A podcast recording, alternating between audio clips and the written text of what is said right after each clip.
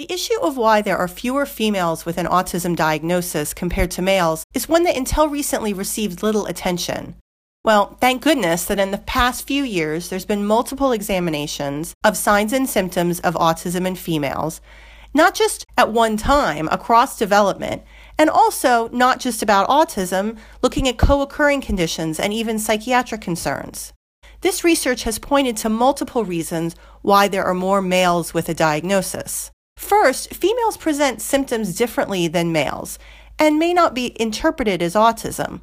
Second, females may have compensatory mechanisms because they have different brains and different genes that may mask symptoms of autism.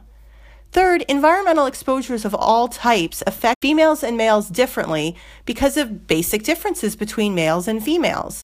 And fourth, and I'm saying these in no particular order, and I probably missed something, one of the genes that is different may protect females against symptoms of autism or what is traditionally seen as a symptom of autism. There is validity to all of these ideas, to be honest, but more and more evidence is showing that something is protecting females against the most profound symptoms of what has traditionally been labeled as autism.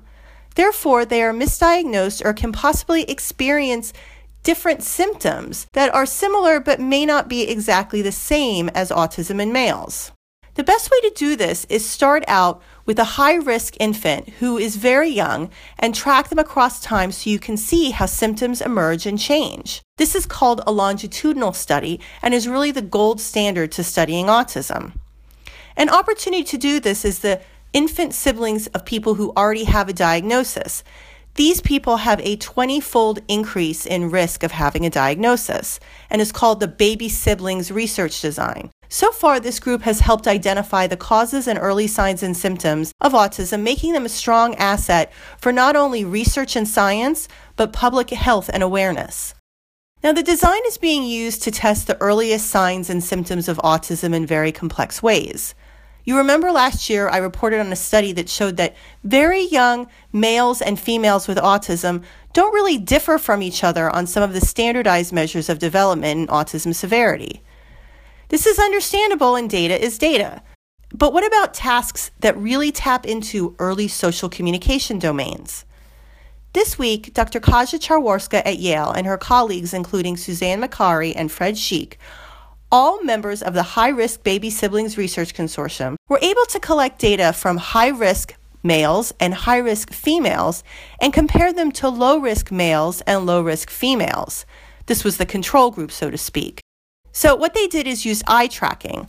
Literally, they tracked the direction of the eyes when these kids were watching a scene. In this study, they found that females at high risk for autism showed more interest in the social aspects of a scene looking at the faces than any other group did. They seemed to actually be unusually focused on the face of the person in the video scene and therefore spent less time looking at background or toys. This ended up translating into less severe autism scores, and 10% of those girls with autism who are at high risk still went on to get an autism diagnosis. I like the quote that Meng Chuan Lai, professor at the University of Toronto and expert in sex differences, had to say about the study. Researchers have shown that across sexes, early social awareness decreases autism symptom severity. So, therefore, we should be studying these things more in understanding what shields against certain autism symptoms or makes them less severe. Dr. Lai says, quote, if we manage to discover how innate or early environmental components protect females, we may have some opportunity to bring protection to everyone else who needs it. This kind of reinforces the idea of a protective factor. If early social features and early social awareness somehow mitigate the symptoms of autism down the road, this should probably be studied further in the future. And it could explain some of the differences in prevalence. Second, this week, I wanted to alert everyone about a new supplement in pediatrics which should be shouted from the rooftops. Pediatrics is a journal of the American Academy of Pediatrics, and pediatricians read it. Okay, maybe not all pediatricians, but they should be reading it if they're worth their salt, or at the very least, they should be aware of the guidelines relating to autism. For example, one of the more important guidelines is to screen autism for all children at 18 and 30 months of age. So this week they came out with a whole nother set of guidelines and a whole other booklet on recommendations. What kind? Well, they were mostly medical since it was written by the Autism Speaks Autism Treatment Network, which deals with medical issues associated with autism. But this is the kind of things that pediatricians are on the front lines doing, so they should be prepared to face them. I'm posting a link to the pediatric supplement on the text of the podcast so you can get to it quickly. The new and much expanded supplement includes treatment recommendations for autism associated health issues like anxiety, depression, disturbed sleep, and severe irritability. It also includes much needed guidance on things like the special needs of adopted children who have autism, transition plans for teenagers, autism tailored hospital care plans, and autism sensitive emergency room procedures.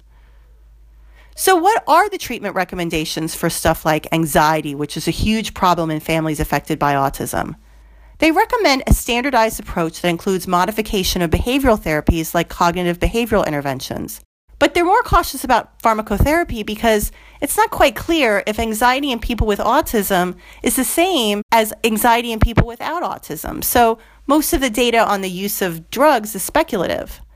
In contrast, there are medications to treat irritability and hyperactivity in people with autism that have been tested in people with autism. And despite their side effects, which can include serious weight gain and motor issues, they do work. Of note in this issue is the special attention paid to ER visits. ER visits for children with autism, especially those who are nonverbal, are agonizing. Members of the ATN looked at the data around ER experiences in families with autism and found that time management is a huge problem. Have you ever been to an ER ever? Have you had to wait for hours? Have you ever been a person with autism who is nonverbal, waiting in a chaotic ER for hours?